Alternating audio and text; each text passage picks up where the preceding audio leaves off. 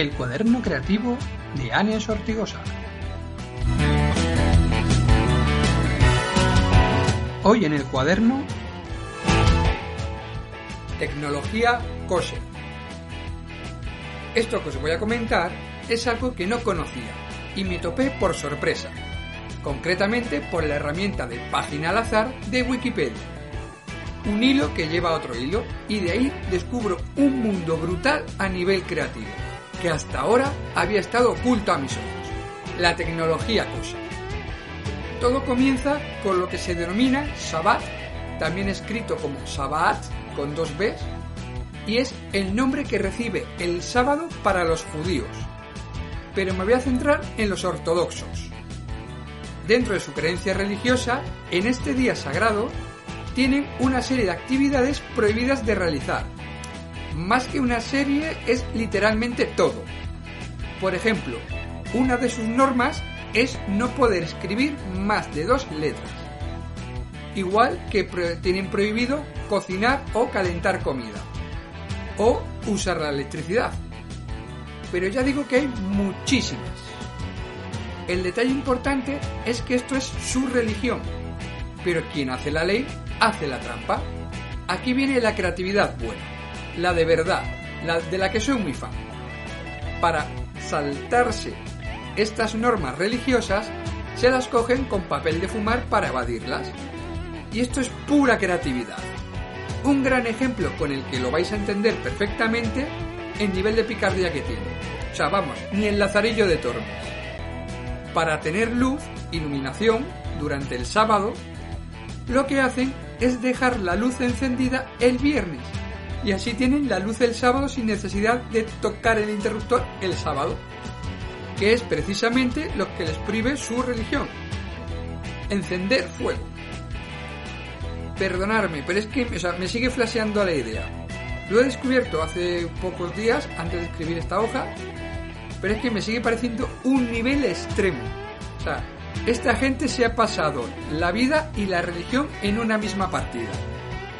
No voy a entrar en la parte religiosa porque no controlo nada. Pero la creatividad sí. Esto es curvar la línea recta lo suficiente como para que pase por tres puntos no alineados sin dejar de ser una recta.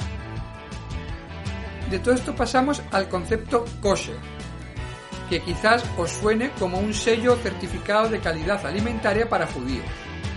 Que un alimento sea kosher es que cumple con una serie de requisitos y que es apto para su consumo por una persona que procesa el judaísmo ortodoxo. Más o menos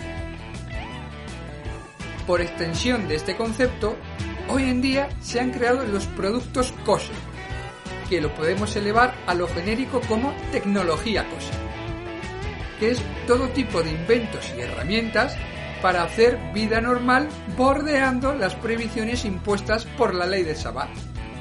De verdad que llevo días investigando este tipo de productos y me fascina el ingenio y la creatividad que tienen para hacer estos saltos mortales de sus propias leyes religiosas y así no incumplirlas sin dejar su fe. Por ejemplo, utilizan muchos programadores, especialmente en enchufes, pero lo aplican a todo.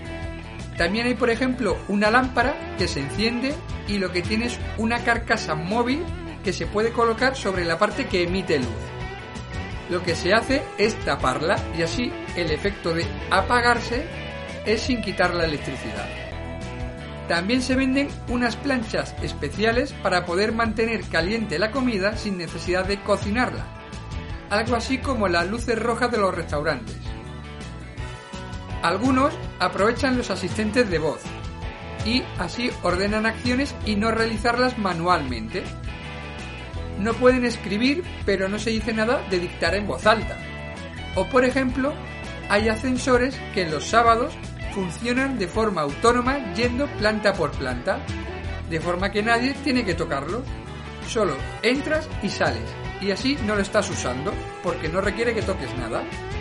Sin duda es una forma muy ingeniosa de utilizar la creatividad y aplicarla en el día a día. En este caso, a los sábados. Crean normas limitantes y a su vez buscan las vueltas e interpretaciones para poder bordearlas. A partir de ahora seguro que os fijáis más en la tecnología COSI.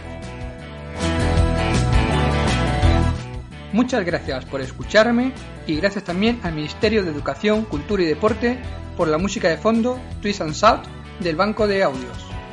Y recuerda que te puedes suscribir para estar al día de las últimas novedades.